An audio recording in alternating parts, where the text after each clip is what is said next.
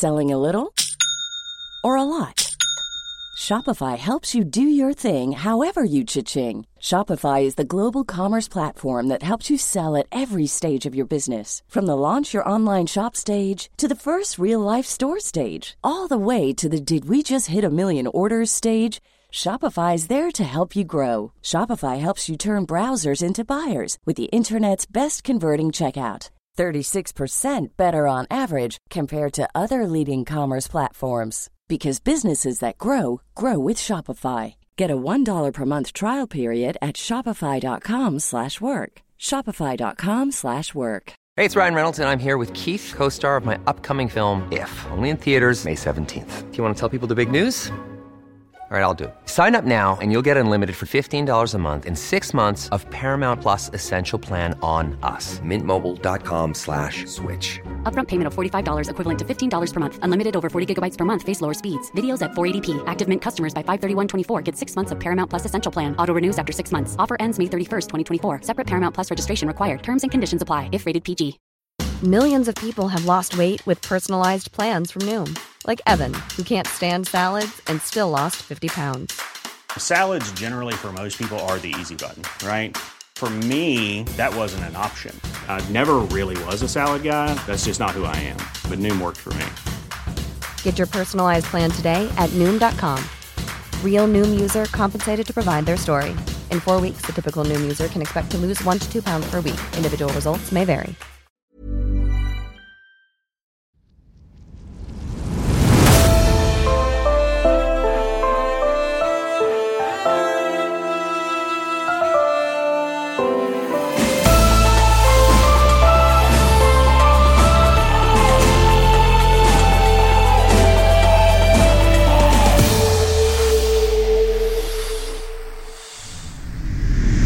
Hej och välkomna till konspirationsteorier.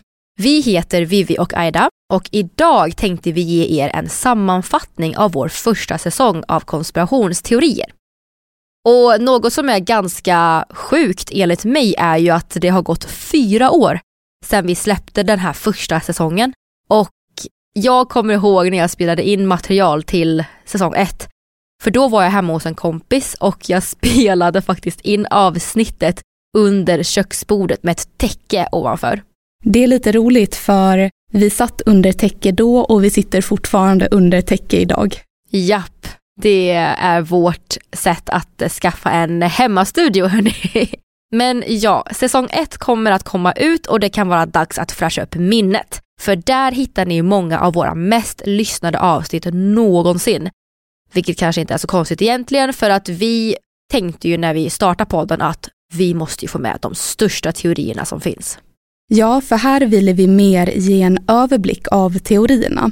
Så vi har ju gjort fördjupningar på några av avsnitten i efterhand. Om vi tar 9-11 som exempel så är ju det avsnittet med i första säsongen och sen i säsong 12 gjorde vi en serie med fem avsnitt för att få en mer detaljerad bild. Samma gäller ju för Area 51. Det blev också en snabb genomgång i första säsongen och där har vi med ett avsnitt i säsong 11 och även ett avsnitt som kommer i höst i säsong 14 där vi kommer benämna Area 51 igen. Så vill man ha en bra grund så är avsnitten i säsong 1 ett bra ställe att börja. Precis, och när vi startade den här podden så gick ju vi fortfarande på universitetet och jag visste nästan ingenting om konspirationsteorier och kände att det vore jätteskönt att få i alla fall en kort överblick eller en enkel beskrivning av vad teorierna handlar om. Och när vi gjorde vårt första avsnitt om Bermudatriangeln så fastnade jag direkt för den. För jag tycker att det är en väldigt spännande teori med kopplingar till Atlantis eller om det kan vara maskhål, vad det nu kan vara som finns i Bermudatriangeln. Varför försvinner plan? Och det blev faktiskt ett av mina favoritavsnitt i säsong 1. Och förutom Bermudatriangeln så har vi också ett avsnitt om Titanic och det är faktiskt väldigt intressant så det måste ni också lyssna på. Och något som är spännande med det avsnittet är själva spekulationen i om det var en konspiration och ett försäkringsbedrägeri. Jag håller med. Min favorit från säsong 1 är nog MK Ultra. För den har så många intressanta delar. Det är CIA, det är hemliga projekt och det är experiment med tankekontroll. Och det sjuka är att det är en sann teori. Mm, ja, verkligen. Det är, de drogade ner folk och ja, det var så sjuka saker som de gjorde under den tiden, under det projektet. Vi har ju pratat om att gå in djupare på just MK Ultra. Är det något som ni skulle vilja höra? För i så fall får ni jätte, jättegärna skriva till oss om det. För vi vill ju veta vilka som är era favoritavsnitt i första säsongen och om det är några andra teorier som ni skulle vilja att vi fördjupar oss i. Ja, ni får jättegärna höra av er till oss på Facebook och Instagram. Vi heter konspirationsteorier på båda. Och ni når oss även i gruppen konspirationsteorier eftersnack på Facebook. Så tack så jättemycket för att ni har lyssnat och kom ihåg att prenumerera på vårt nya poddflöde för allting är borta nu eftersom att det är nytt.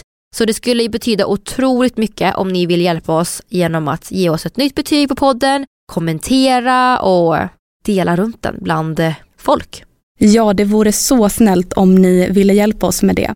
Så nu taggar vi till inför fredag och säsong ett av konspirationsteorier. Jajamän, så det blir lite tidsresande för på fredag så är gamla Vivi Waida tillbaka. Just det. Hej då! Hej då!